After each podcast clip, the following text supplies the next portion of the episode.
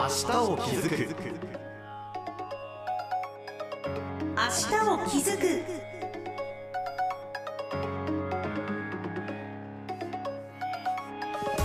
おはようございます。HBC アナウンサー畑野裕太です。明日を気づく。この番組はラジオは地域や社会に何ができるのかをコンセプトにお送りしています。毎月第4週は企業とともに地域のために北海道の中小企業を支える北海道信用保証協会のさまざまな取り組みをご紹介します。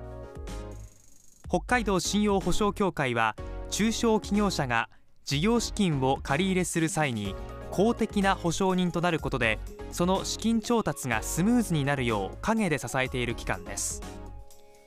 北海道内の中小企業のおよそ2分の1が利用していて事業を始めたい多角化したい経営を再生したい後継者にバトンタッチしたいなどそれぞれのライフステージに対応した豊富な保証支援メニューを展開しています。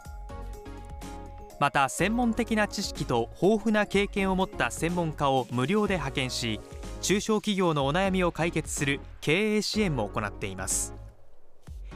今日はそんな北海道信用保証協会が取り組む専門家派遣について北海道信用保証協会基中支援課の石水光さんと専門家派遣を利用された有限会社愛の取締役猪熊健二さんにお話を伺います。お二人どうぞよろしくお願いいたします。よろしくお願いします。さあではお話伺っていきたいんですが早速ですが石水さんこれまでも保証協会が取り組んでいる専門家派遣について何度かご紹介ラジオでもしていますけども今回初めてこの番組を聞いたという方もいらっしゃると思います、はい、改めて、えー、教えていただけますか？はい。北海道信用保証協会をご利用いただいているお客様の悩みや課題例えば売上を増やしたいですとかホームページの見直しをしたいなどそれぞれの悩みの解決のために中小企業診断士や税理士あるいは IT コーディネーターなどさまざまな専門家を無料で最大10回まで派遣して、えー、支援をするというものです。はいそうなんですよね。そして今回はその専門家派遣の中でも BCP の策定支援。これについてのお話ということなんですが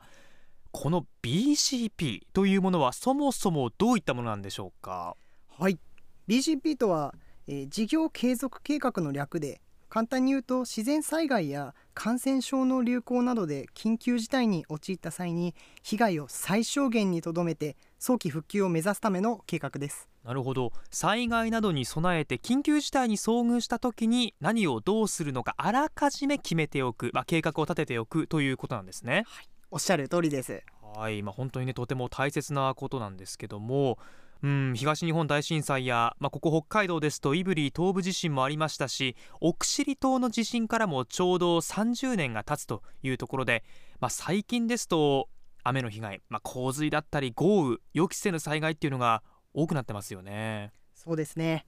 そういった災害などに備えるために介護や福祉施設を運営する事業者は来年の3月までに BCP を策定することが法律で義務付けられました。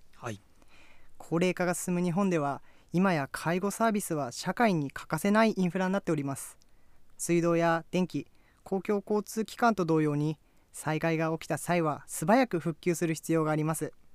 高齢者の方は体が弱い方も多いので災害などが起きた際にどのように動くか決めておく BCP の策定がとても大切なんです。確かに、まあ、介護や福祉のサービスが災害によって継続できなくなっては利用者も困ってしまうというところですよね。まさに備えあれば憂いなしというところですけども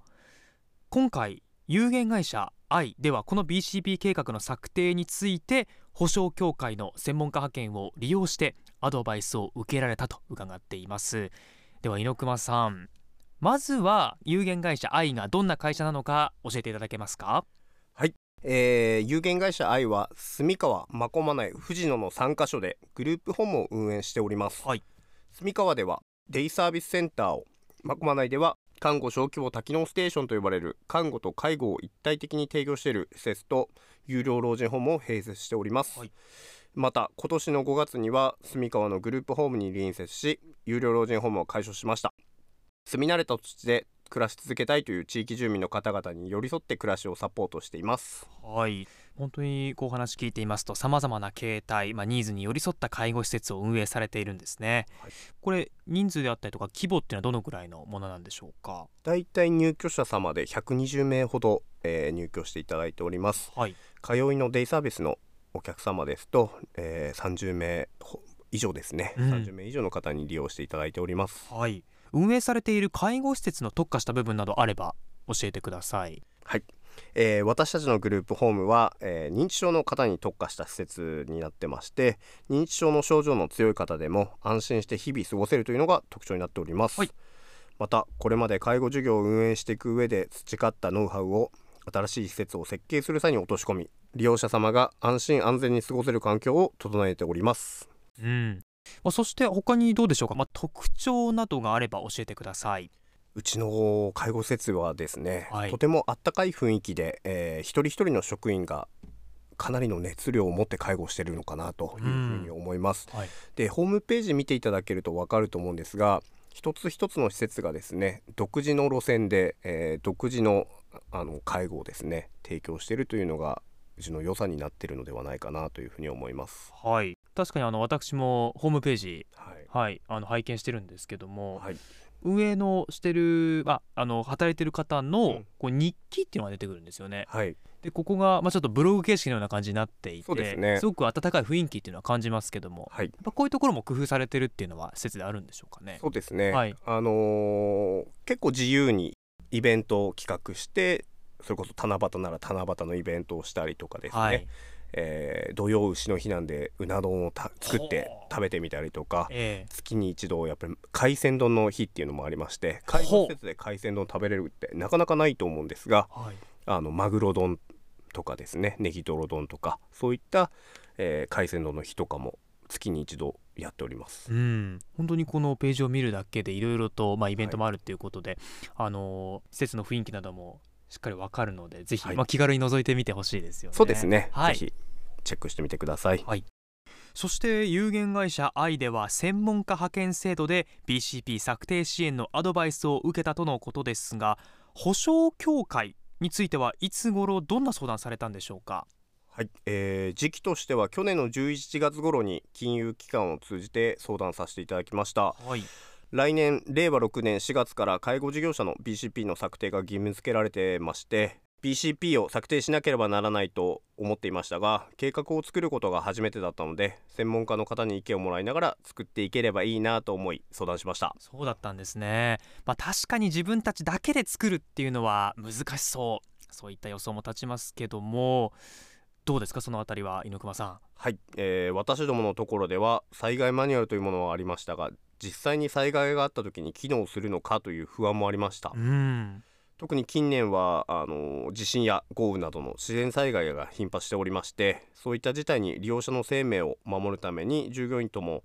共通認識を作り上げなければいけないということで BCP を作ろうと考えました、はい、そこで保証協会の専門家派遣を利用して社会福祉士の資格を持つ専門家の先生からアドバイスをいただきました。そうなんですね。まあ確かにいくらマニュアルこれがあっても実際に機能するものでなければいけないんですよね社会福祉士など国家資格を持った専門家のアドバイス非常に心強いですよね。具体的にはどうやって作っていったんでしょうか？はい、えー、厚生労働省から出されているひな形をベースに、えー、事業所にあったものに修正したり削除追加をしたものを専門家の先生にブラッシュアップしていただきました、はい、正直なところ、えー、厚生労働省のひな形はあまりうちの事業所には合っておりませんでした。で現実的ではない部分が多かったので専門家と議論をして目線を合わせながら作成することでより現実的な計画ができたと思っております。ということはやはりひな形と実際の現場で想定されることこれには違いもあったということなんですね。はい。またひな形にある項目でわからないところは専門家から意図の説明をしてもらい理解が進みましたし他の事業所の PCP の事例や取り組みを紹介してもらい参考にできる部分は弊社の BCP にも盛り込むことができました。はいそういったこうプロセスがあって実際計画出来上がってみてどうでしたか？無事今年の7月に BCP が完成しましてこれで災害があってもしっかり対応できる土壌ができたと思っております、はい、また従業員に周知したことで従業員の危機意識も変わったように思います、うん、今後は定期的に見直しをし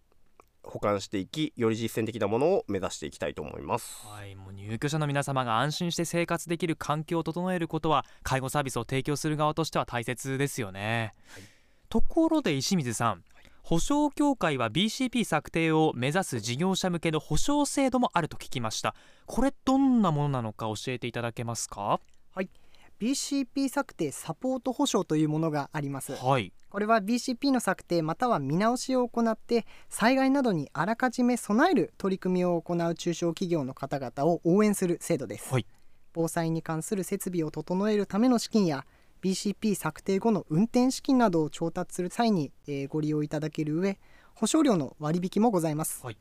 BCP を策定予定または策定済みの事業者の方で本制度を利用したいとお考えの方がいれば当協会までご連絡ください。わかりました、まあ、今回私もこの BCP についてね非常に勉強になるなと思って聞いてるんですけどももっと知りたいという、まあ、リスナーの方もいらっしゃると思います。とっておきの機会っていうのがあるんですよね。そうなんです、はい、北海道信用保証協会では10月27日から2週間介護福祉事業に携わっている方向けに BCP 策定に関するセミナーを YouTube で配信いたします、うんはい BCP の策定にまだ取り掛かっていない事業者や、え一度自分たちで策定したけれども専門家の話を聞いて正しい内容になっているか確認したいという方に向けて BCP 策定のポイントや気をつける点について社会福祉士であり中小企業診断士としても活躍されている奥村慎一郎先生がお話ししてくださいます、はい、このセミナーの詳細や参加方法どちらをチェックしたらいいのでしょうか、はい、詳しくは当協会のホームページに掲載する予定なので関心がある方はぜひチェックしてみてください。はい。BCP 策定についてもっと知りたいという方悩んでいる方はぜひ YouTube ご覧になってくださいね。それでは最後に有限会社愛の猪熊さんからぜひリスナーの皆さんに一言お願いします。有限会社愛では今年5月に小規模多機能ステーション有料老人ホーム住川の丘をオープンいたしました。介護のプロが提供する安心安全の生活をぜひ一度見に来ていただけたらと思いますさあ今日は北海道信用保証協会基中支援課の石水光さんと BCP の策定で専門家派遣を利用した有限会社愛取締役猪熊健二さんにお越しいただきました。石水さん猪熊さんどうもありがとうございました。ありがとうございました。明日を気づく毎月第4週は北海道信用保証協会のさまざまな取り組みをご紹介していきます。北海道信用保証協会のホームページおよび YouTube チャンネル応援チャンネルでは専門家派遣などの経営支援に関するさまざまな情報を提供しています。経営支援についてのご相談は電話011-241-2233 241-2233の基中支援課までご連絡ください。中小企業経営者のさまざまなお悩みについてはフリーダイヤル0120 279-540 279-540つなぐご支援。またはお近くの信用保証協会窓口でご相談ください。窓口の詳細は北海道信用保証協会のホームページでご確認ください。この番組では感想やご意見なども皆様からお待ちしています。メールは明日アットマーク hbc.co.jp アルファベット小文字 ashita 明日アットマーク hbc.co.jp です。明日を気づく。お相手は HBC アナウンサー畑野裕太でした。